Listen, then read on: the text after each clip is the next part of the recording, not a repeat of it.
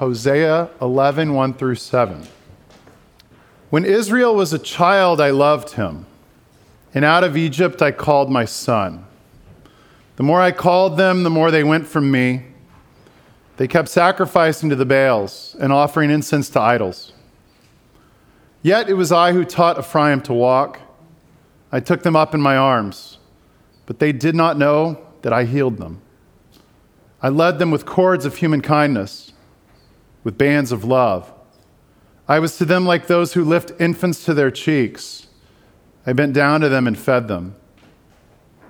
They shall return to the land of Egypt, and Assyria shall be their king, because they have refused to return to me. The sword rages in their cities, it consumes the oracle priests and devours because of their schemes. My people are bent on turning away from me. To the Most High they call, but he does not raise them up at all. Let's pray for the sermon together. Almighty Father, I humbly ask that you would speak through me words of truth and goodness from you. And we humbly ask that you would open our ears to hear and our hearts to receive those words of truth and goodness and even to live them. In the name of Jesus, we pray. Amen. So, we're going to start a new sermon series today. It has a very eloquent and sophisticated title. And by eloquent and sophisticated, I mean kind of pre K, pre K. Title of the sermon series is What is dot dot dot. What is? Here's the origin of the sermon series and what it's about. I was talking recently to a child about the Lord's Prayer and explaining it and asking and answering her questions. And we got to the part, Hallowed be thy name. And she said, What is hallowed? And I said, Well, it means basically holy. And she said, Oh, great. What is holy? And I answered sophisticated ways, but I didn't feel entirely satisfied. And I've thought this often as I'm reading or as I'm singing songs, there's a lot that we say or sing or pray, and we don't even quite know really what it means. So today is going to be what is sin?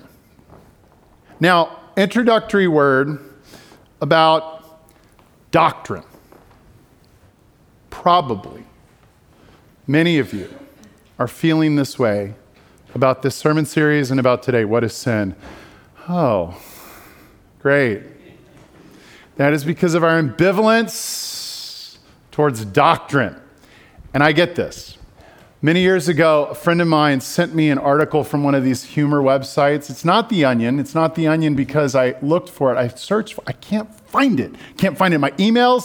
So I'm going to do the worst thing ever. I'm going to paraphrase a joke. Here it was. It was a satire. And it was a fake interview told from the perspective of someone after the apocalypse, the one person that made it through, made it into the new heavens and new earth, was saved, the one person. And it was an interview, and they were interviewing him. They said, How did you get that last one right? And he's like, Well, the Trinity part was okay. That was hard. But yeah, I almost tripped up on the predestination part. And when I got through that, and you know, it was like this entrance exam based on doctrine, and it captured kind of sort of how some of us feel when doctrine gets esoteric and abstract and what? Overly systematic. I get that. I get that. In fact, one of my favorite books on the Gospel of Matthew by a scholar named Ulrich Luz has this phrase that I always talk about and I always think about. And he says, What we need is a corrective in our Western churches to our superabundance of doctrine. We need a little more living, a little less doctrine, was his point. I get that. I get that. Karl Barth, who was a famous theologian in the 20th century, this is apocryphal. Again, I couldn't find it, but it's still a good story. He was supposedly asked about his view on warfare. And he was, by all accounts, it seems by what he was saying and teaching and writing, a pacifist. And they said, Are you a pacifist? He said, No, I'm not. Because if I said yes, what I would be committing to is pacifism. I'm committed to God. Okay. Doctrine, we have some negative associations. But it is essential, I think, that we know what God we're worshiping. We do say creeds every week. Now they're short, that's revealing, but they're there. And I've said this a lot. Here's the other thing about doctrine we have to know what we mean when we talk about Christ's love, especially in our day and age. Is love a matter of having our desires, biological, emotional, and psychological, fulfilled? Our society would say that is love. That is not what we are talking about when we talk about the self giving, sacrificial love who laid down his life for us. So, doctrine helps us know what we're talking about. My argument today is I think we have to really be careful when we talk about sin. Because talking about it the wrong way leads us subtly, implicitly, to think about our God in the wrong way. Here's where I want to start. What is sin? Here's what we're not going to talk about sin is a lot of things in the Bible. A lot of things. It's a lot of ways it's spoken of. It's Israel's disloyalty to the covenant with God. It is a stain that we want God to wash away, wipe away, or purify us from, like we sang today. It is ritual impurity in the cult.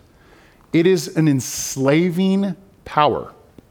It is a state in which humans live before they are in Christ. All of those things are true. Each of them is a sermon unto itself. What we're going to do is we're going to bracket those, and I want to just talk about three of the major ways the Bible talks about sin that I think are incredibly important for us. Number one, sin is a weight.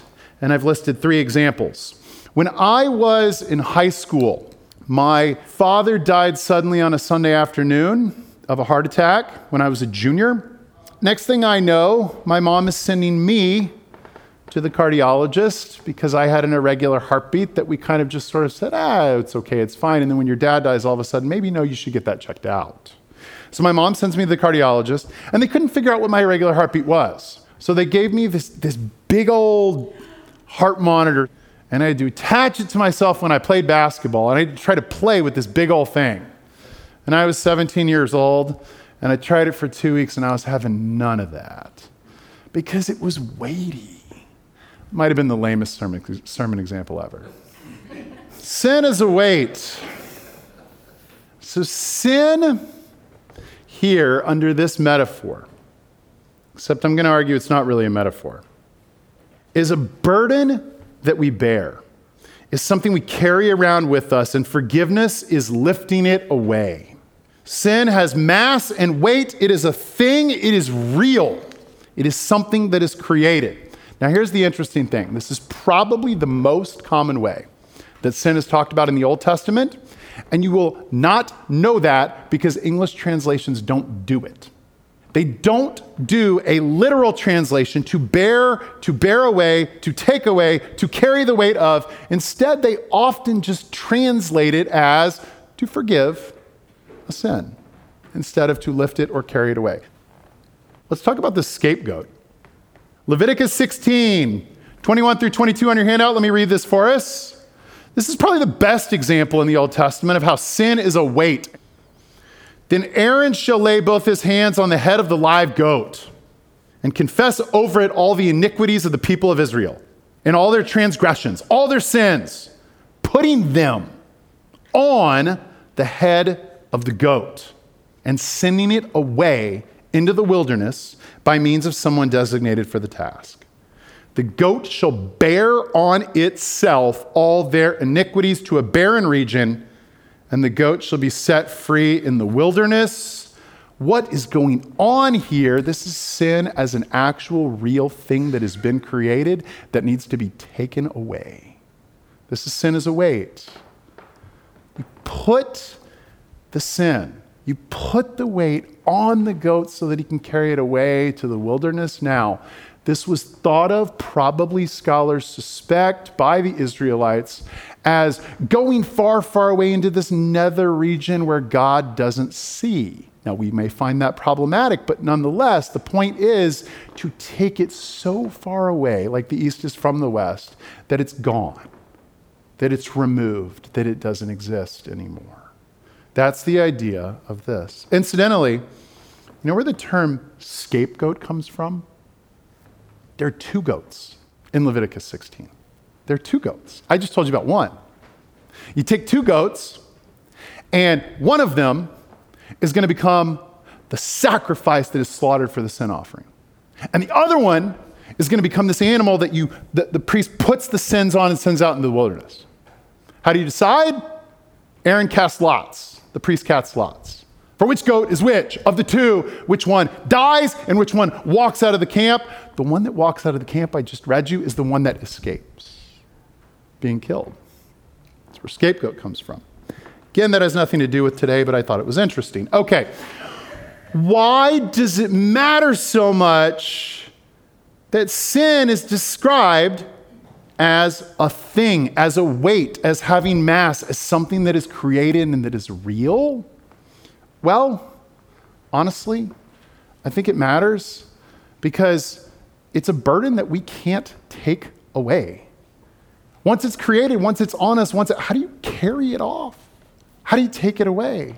It's something that we have to have Jesus actually remove and crush and destroy and make not exist anymore.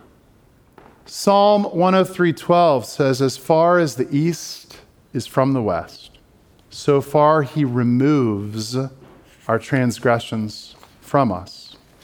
Micah 7:19 says he will again have compassion on us. He will tread our iniquities underfoot. In other words, he stomps on them and crushes them. You will cast all our sins in the depths of the sea. We have healing prayer as an important part of this church. In fact, we invite people to come up and pray for healing, among other things, every week. Here's my view of healing. When we pray for healing, what we are praying for is God to come down, to intervene, to be there, to do something supernatural that only He can do. But here's the thing when we think about healing prayer, we think about, rightly so, things like cancer or malfunctioning hearts or you know physical ailments that we want God to directly heal. But I think it's no less supernatural and it's no less healing when God takes our sins and bears them away from us. Number two, sin is debt. Here's the idea. In some way, shape, or form, which we'll talk about in a minute, whenever humans sin, they create a debt. We owe God obedience, and when we don't obey, we are put into his debt. Sin as debt. And there are many examples. I've listed three on your handout. This is from the Lord's Prayer forgive us our debts. Or the parable of the unmerciful servant. You remember that one? The servant who's forgiven, his debt is canceled of thousands of talents. What does he do? He goes out and demands the person who owes him much less money to pay up. And God says, No, no, don't you get the idea of canceled debt? Your debt was canceled. Why would you not cancel the debts of others? This is the question that Jesus asked Peter. Two men have their debts forgiven. Which one loves him more? I suppose the one who was forgiven more, who had more of his debt canceled. Sin as debt is all over Christian thought. Let me read you Colossians uh, 2 13 through 14. And when you were dead in trespasses and the uncircumcision of your flesh, God made you alive together with him when he forgave us all our trespasses, erasing the record, erasing the record that stood against us with its legal demands. He set this aside, nailing it to the cross. That's the idea that we owed something. There was this ledger, this record, this set of debts that Christ canceled for us. Becomes in Christian thought later one of the most notable ways to think about why Jesus did what he did on the cross and what he was doing. You've probably heard something like this. This goes all the way back to Anselm of Canterbury, Archbishop of Canterbury. I put his dates down there. And here was his argument. This is interesting. He said, As humans, we owe God our obedience. When we fail to give him obedience, we fall into debt to him. And when that happens, we have no way to pay that debt. As a human, Jesus did not sin. So he didn't fall into debt. His account was debt free. And more than this, when he sacrificed himself on the cross to pay the debt that we owed, he went above and beyond any obligation he had, and he accrued this great merit. And he passes that on to us. That merit, that act of grace, he gives us that so that we pay all of our debts. Is that what's going on on the cross? I don't know. I don't know. But what I do know is that we have to be careful when we talk about sin as debt. I think there's a good way to do that and a not good way to do that. And Christians have done both. Let me explain. Here's a risk that we run when we talk about sin as debt. We can think and live as if our lives are a ledger, and if we just work hard enough to be good enough or not bad enough, it can kind of come out just above some threshold. Here's another risk we risk viewing God as a meticulous accountant. Here's another risk we risk viewing the law as ultimate rather than God as ultimate. I'll say more about that in the final part of the sermon. Here's the good way to think about that. I'm going to get you lawyers excited here. When I was in law school, sat through a bankruptcy class. My professor said, The moment you're on your bicycle and you're pedaling down the street and a car comes out and hits you and it's their fault, a contingent, unliquidated debt is created at that moment. What? Here's the idea. And here's how debt helps us. What is debt in our legal system? How does this work when you talk about something like torts, wrongs, like I just talked about? The idea is, at its core, relational. Someone has done something that deprives someone else of something they're rightly due. Someone has done something that has damaged someone else. And the whole idea of going to court in a case like that is to do what the law calls make the other person whole again. You try to calculate, okay, how much money did they have to pay for their medical bills? How much money did they lose from lost time at work? How much money do they have to be paid if we could calculate if they're emotional distress? You're trying to give back to the person what you stole away unfairly. And if we think of debt like that, as relational, as something that we are taking away wrongly from God because He is owed all of our obedience, then I think that's a pretty helpful way to think about sin. Not quite as helpful, in my view, as the last way, which I think is the most important way for us in our time and place to think about what sin is. I called it sin as betrayal. I could have called it different things. I could have called it sin as unfaithfulness, sin as rejection. Here's the idea this is the part of the sermon when I embarrass myself.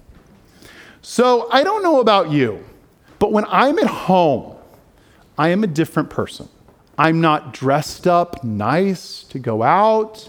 I quickly walk into the house and I put on my pajama pants that have polar bears on them and I start singing off key and I start whistling and I start acting like a crazy man. And part of that is I have some really bad habits. One of them is I just whistle constantly. It drives my family crazy. Another one, periodically out of the blue, this is humiliating. I don't know why I'm telling you. I'm telling you this for a good reason. It helps illustrate my point. I will blurt out Masa's name at the top of my lungs. I'll be like, Masa! And I'll say all sorts of nicknames. I don't know why. I don't know why I do that. And it freaks Quincy out. She'll be sitting at the table working on a puzzle, and all of a sudden she hears this, Mat! What? What? So she's told me, in no uncertain terms, at first gently and then not so gently, that, you know, that, that alarms her, that, that scares her. That, and, and I keep doing it. I keep doing it. And she said, and this is what really provoked my thought in many ways on this sermon today.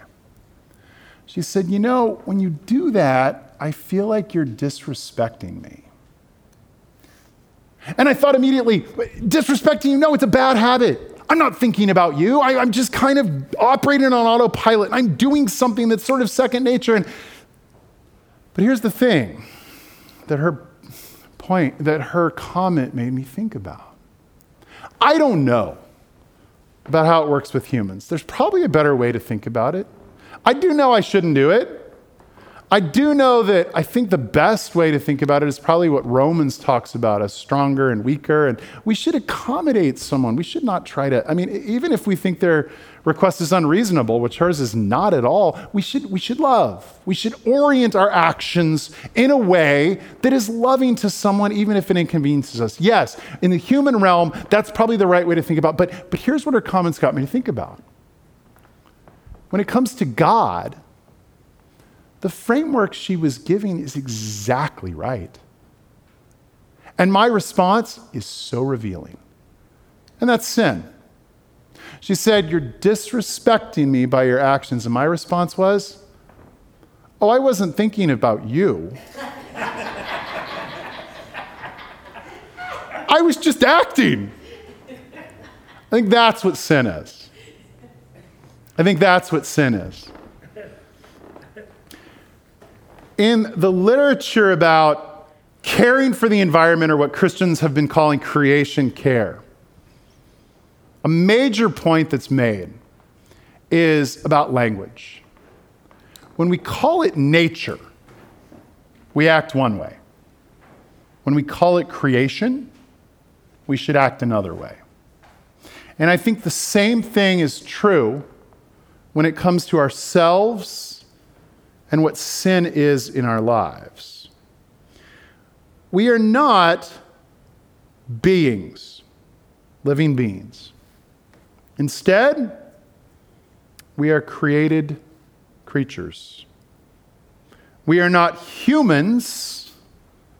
Instead, we are children of God.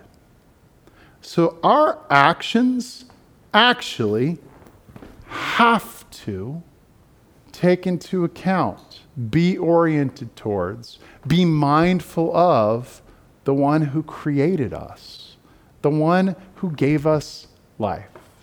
It is no excuse to say, God, I'm not disrespecting you, I wasn't thinking about you. That's not the response of a creature to the one who created him or her. The Anchor Bible Dictionary gives this definition of sin, which I thought was pretty darn good.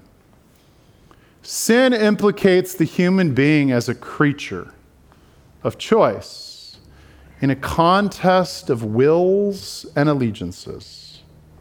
The autonomous will of the creature versus the authority and will of the Creator.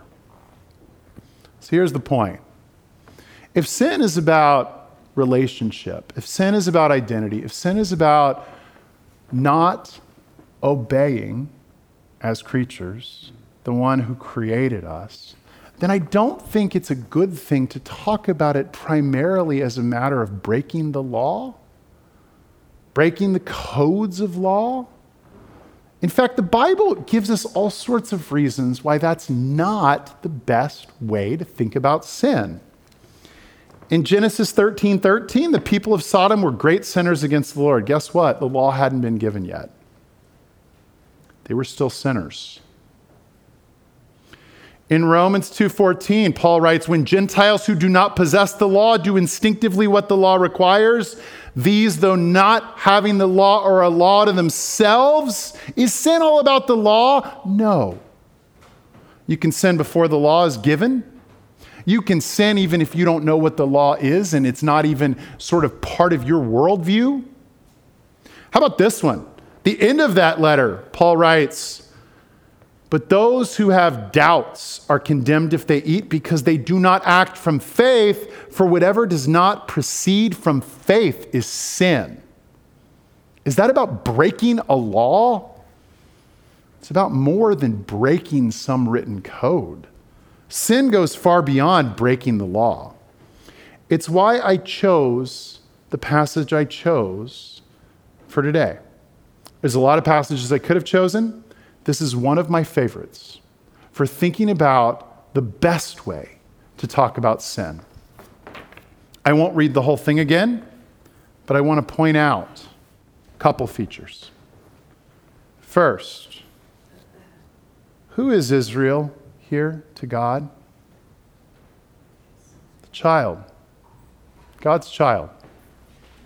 God's child. What does Israel do? What's the nature of their sin at its core? Look at the first part of verse 7. My people are bent on turning away from me. That's sin. It's turning away from God. The thing I love about Hosea is it's not just about parent child Hosea also talks about husband wife, how Israel is an unfaithful wife who has acted as a prostitute, as an adulteress. So here's the thing I love this. Hosea does what Jesus will later do himself. Hosea does this and Jesus does this. Hosea and Jesus both make us realize that God is everything to us. God is parent, God is spouse, God is every relationship that matters and more. Jesus says in Matthew 10:37, "Whoever loves father or mother more than me is not worthy of me, and whoever loves son or daughter more than me is not worthy of me." What does this mean? This means that God is everything to us relationally. Here's where I want to conclude. I think the reason it's important to talk about sin like this, to talk about sin as a matter of relationship, to talk about sin as disobedience, to talk about sin as rejection, is that I, I don't think that sin, when we think about it, when we talk about it, when we experience it, when we repent of it, is meant to start and stop with guilt. It may start there, and maybe rightly so. But I think where it's meant to end is with appreciating who we actually are and who God actually is. That's what sin should point us to. Amen.